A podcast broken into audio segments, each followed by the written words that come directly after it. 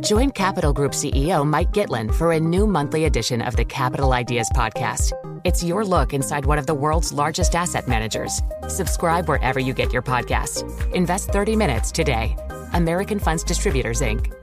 The countdown has begun. This May, a thousand global leaders will gather in Doha for the Qatar Economic Forum powered by Bloomberg, held in conjunction with our official partners, the Qatar Ministry of Commerce and Industry and Media City Qatar, and premier sponsor QNB. Join heads of state, influential ministers, and leading CEOs to make new connections and gain unique insights. Learn more at QatarEconomicForum.com. Well, today, big news in Arizona. Apple uh, announcing it will build chips in the U.S. for the first time in nearly a decade. A key step in reducing its reliance, obviously, on Asian based manufacturing. Apple CEO Tim Cook spoke today alongside President Biden at the site of a new plant being undertaken by Taiwan Semiconductor Manufacturing in right outside of Phoenix. And our Debby Wu is there. Debby is Bloomberg Deputy Taipei Bureau Chief. She is live in Arizona. This is a big step for TSMC, isn't it not, Debby?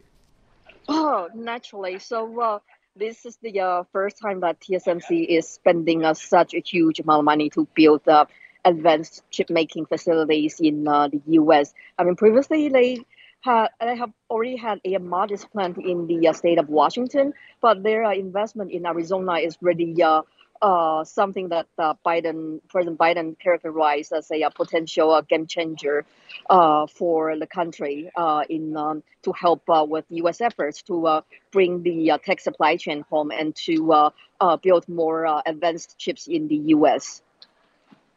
It's got a huge political side to it, of course, as you just alluded to.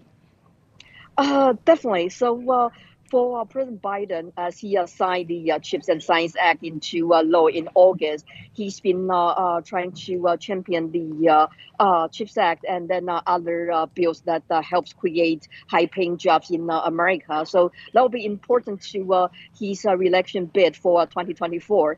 And at the same time, um, over the past few years, we have seen a shortage of chips that has affected U.S. companies and cost them hundreds of billions in sales. So it will be important important for the Biden administration to show that uh, it will be able to ensure that uh, such disruption don't uh, uh, happen again, and then uh, it doesn't affect.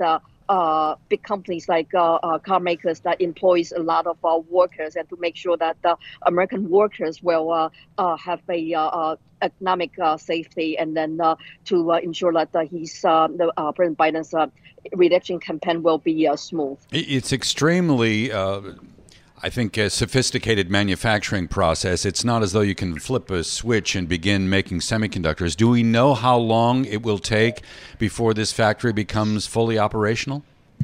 So you are correct. It usually takes uh, at least uh, two to three years to uh, complete the uh, construction of such uh, advanced plants. And so TSMC's first plant in Arizona will begin production next year, and then uh, their second plant will come under will start construction in the coming year and will start production in uh, 2026. So it it does take some time for these plants to come online.